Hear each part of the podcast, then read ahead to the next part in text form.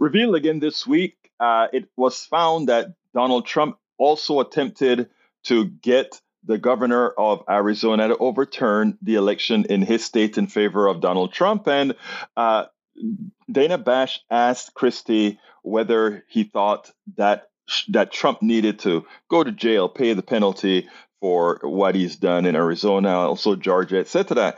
And Christie, well, Christie, many won't put any bets on him winning the prime, the Republican primary. The one interesting thing that he's doing is he's cauterizing in the minds of those who are who are still thinking on the Republican side that in effect Donald Trump lost the all those swing states that he lost. And not only did he lose the swing state he was instrumental in why he lost those swing states. And i love the way christie put it. And it it boiled down to trump being a caricature and trump accomplishing nothing check this out and we'll take it on the other side You've talked a lot about uh, the former president's lies about 2020 and, of course, what happened uh, on January 6th. We learned this week that Donald Trump pressured Arizona Governor Doug Ducey in a phone call after the 2020 election to help overturn Trump's election loss. That's according to a source familiar with the matter. As you know, Trump is un- under investigation for a similar phone call in Georgia.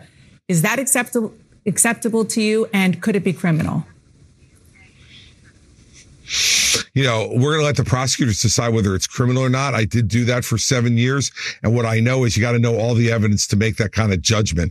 Um, so we shouldn't be making those judgments till we hear all the evidence. But is it acceptable? It's absolutely unacceptable to be pressuring a governor um, or any elected official, as it was with the Secretary of State in Georgia, to try to find votes to be able to win a state that you didn't win, or to try to somehow come up with some kind of ridiculous theory um, to overturn the results in Arizona. Let me tell you why he lost Arizona. He lost Arizona for the same reason he lost Pennsylvania, he lost Michigan, he lost Wisconsin, um, and he lost Georgia because he had become a caricature of himself because he had not done the job the American people elected him to do. He had failed on his promises to balance the budget, failed on his promises to build the wall, um, and led the Republican Party to loss after loss after loss. Look, this is the kind of debate, Dana, that I want to have on the stage with right. Donald Trump starting August 23rd. And if people want to see that debate, go to chrischristie.com, donate. I'll be on the stage and we'll have that debate. One last question before I let you go. If the former president is convicted of any of the crimes that he is accused of, and that crime uh, would put anybody else in jail, should he, a former president, go to jail? Look, Dana, eh, you know, we're going to see how the trial goes. I will tell you this. There is a presumption of jail with these charges.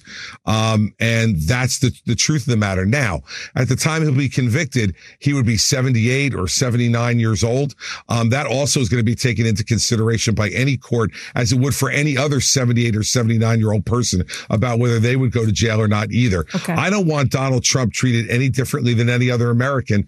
Um, and I don't want him treated worse and I don't want him treated better. I want to make sure that the facts come out. And if a jury finds him guilty, I want a judge to make that call. No, um, when statements like that come from a Democrat, uh, normally a Republican listener would say, ah, he doesn't know what he's talking about. But when it comes from a Chris Christie, while the MAGA folks won't listen to him, the, the Republicans who were going for Trump because they believed the, the rhetoric that, yeah, he accomplished something, he fulfills something that was worthwhile, they come to their senses and say, well, maybe he got those three Supreme Court judges, which are, we, we know, pretty darn evil. But the one thing that uh, Christie points out is uh, the middle class has, has still suffered under Donald Trump.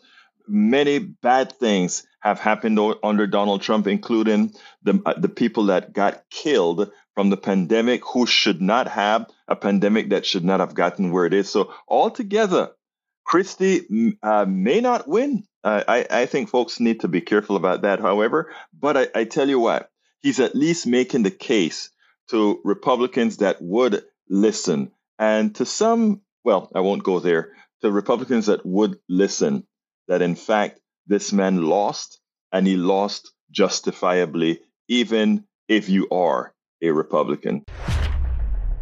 We spend a lot of time deconstructing the news trying to trying to parse it into a form that everybody can understand. We try to find those little nitpicks where uh, it goes it flies above the fray etc if you really like these videos that we do i want to ask a big favor. Please go ahead number one subscribe to our channel and number two please join if you can. Thank you so kindly for watching. Keep watching. Please remember to share. We must populate the entire internet with our progressive message, a message that we know is what most Americans say that they want. So help us, please join.